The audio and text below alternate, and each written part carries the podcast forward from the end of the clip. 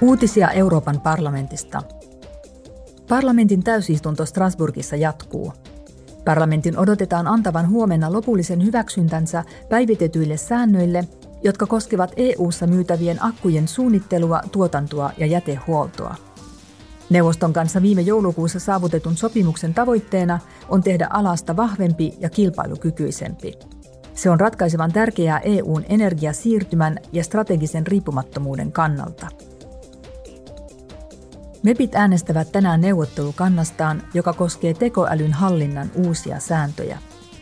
Heidän odotetaan tukevan kieltoja, jotka koskevat biometrisiä etätunnistusjärjestelmiä, arkaluonteisiin piirteisiin perustuvaa luokittelua, ennakoivaa poliisitoimintaa ja tunteen tunnistusjärjestelmiä.